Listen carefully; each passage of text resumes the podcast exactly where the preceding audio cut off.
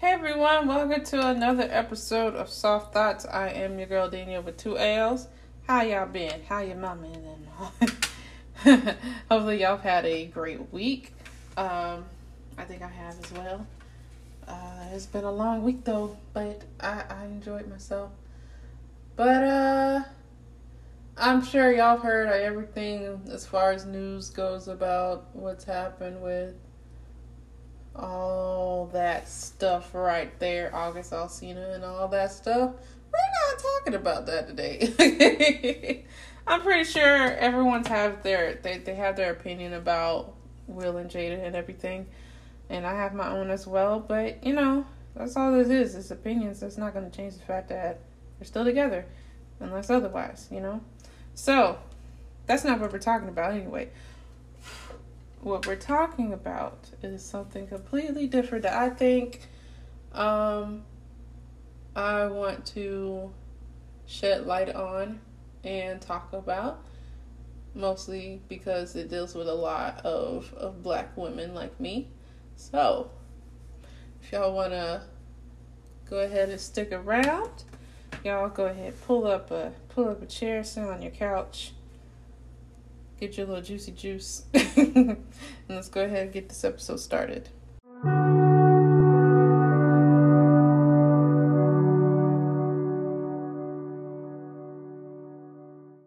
So, it's not Corona, I promise. Anyway, um, something I've been wanting to talk about for a little bit.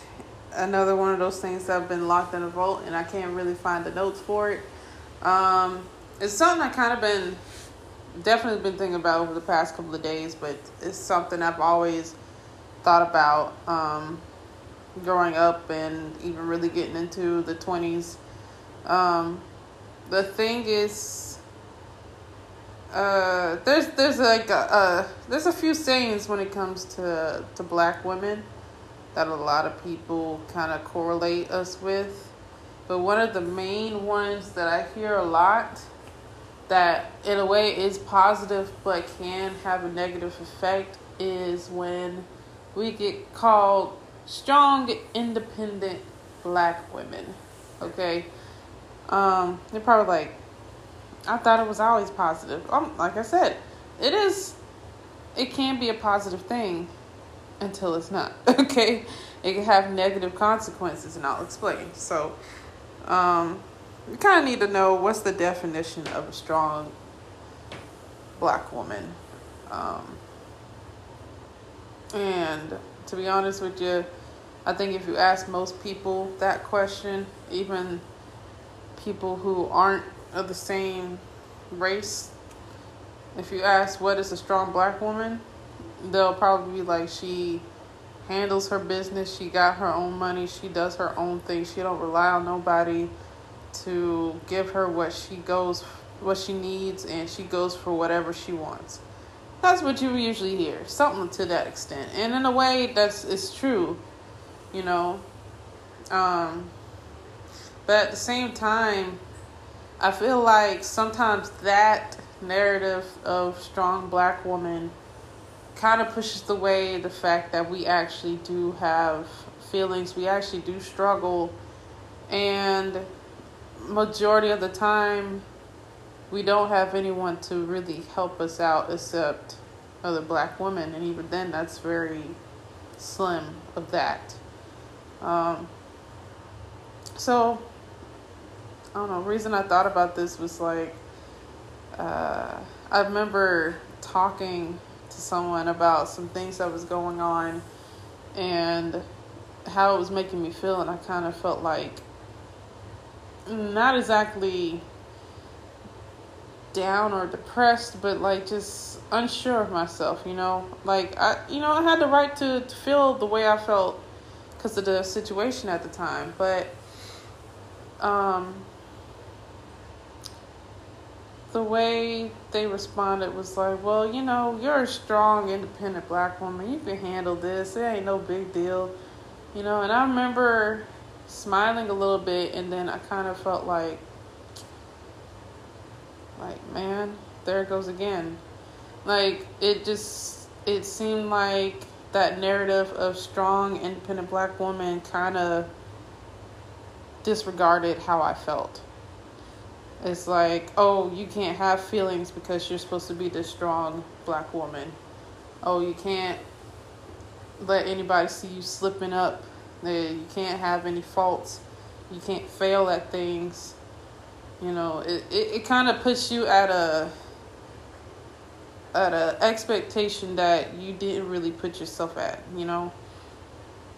And so, like I said, that's this is why it kind of comes with the negative consequences because now, especially black women, you know, we have to uphold this independent status, this I don't need no man to take care of my business thing, and yet when we want a relationship with a man, regardless of sex or not, you know, it's hard for us to break these patterns and break these, you know, uh,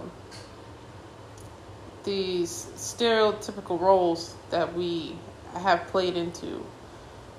You know, it, it, I've seen so many black guys. I've talked to so many black guys that I, that were friend of mine, friends of mine, at the time, and they'll be like, Danielle, you need to learn how to be more loosen up, and you need to, you know, relax and like let a man take care of this, let a man take care of that for you, and like even coming into relationships, it's like I it got to the point where you know the person I would date was intimidated by me because of my ability to carry myself by myself, you know.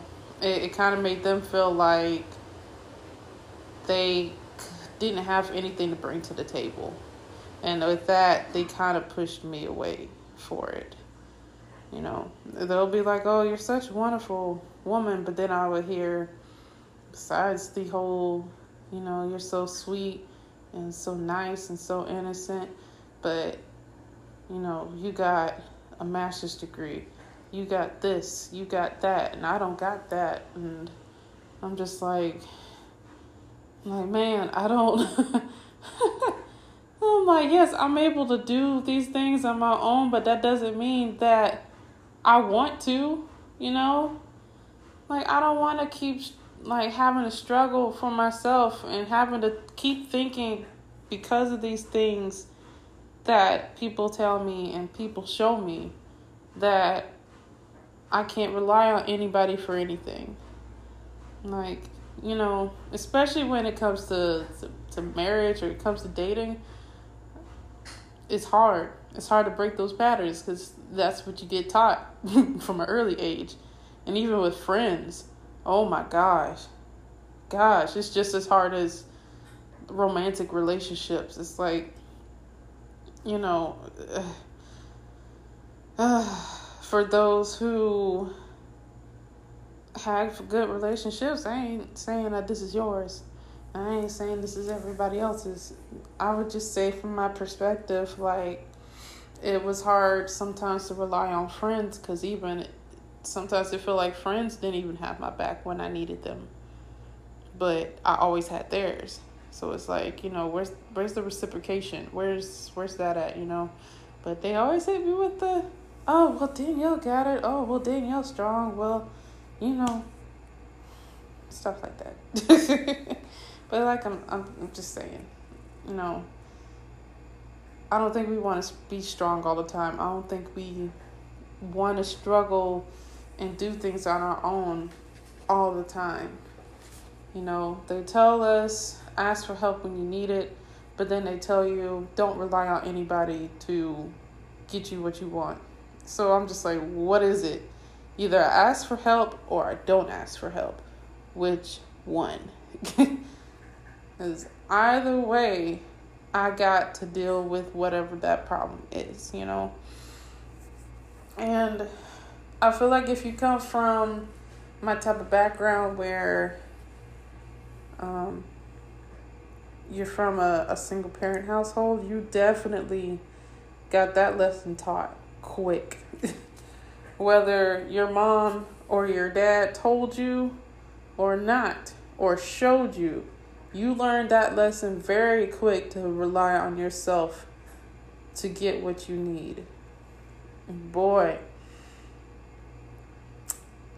you know, I uh, I think that's one reason why a lot of children who grow up in single parent households have a hard time asking for help from people, um, especially the black woman. Is it's it's not just something we can fix super easily. It's it's you're basically having to break a lifelong um, journey of self self this self that like it's me or it's no one you know you got to break that for your friends you got to break that for your family you got to break that for romantic relationships for coworkers for everybody you know when the time comes.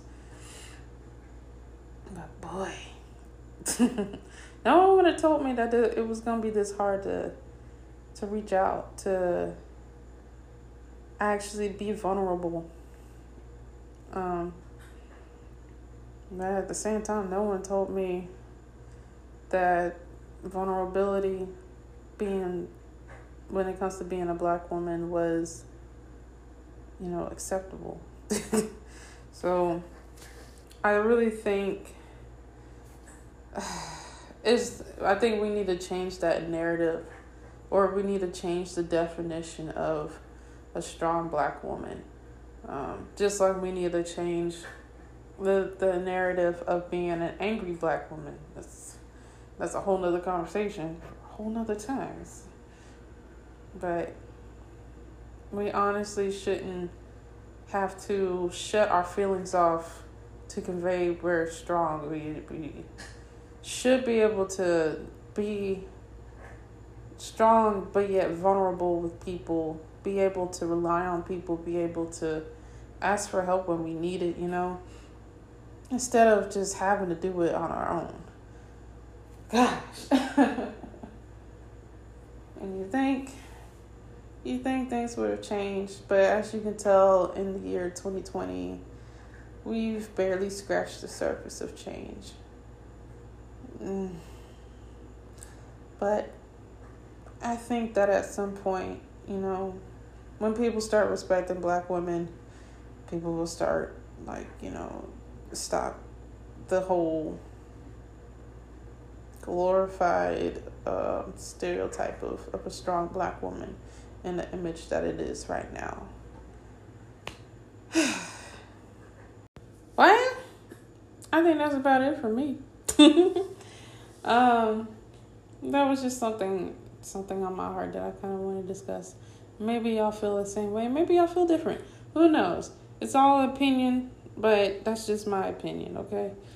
So, um, maybe if you are a black woman, think about it. If you know black women, talk to them about it, see what they think.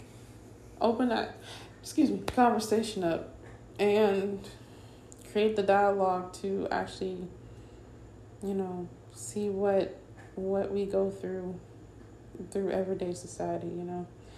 But as always, like love everybody, love yourself, regardless of what anybody thinks.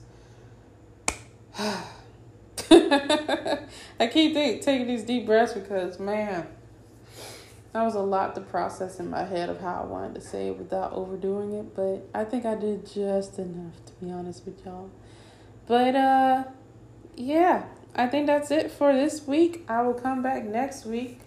And until then, I enjoyed you as you enjoyed me, as we enjoyed each other. I'll catch y'all on the flip side. Y'all have a great night, and I'll catch you. Bye.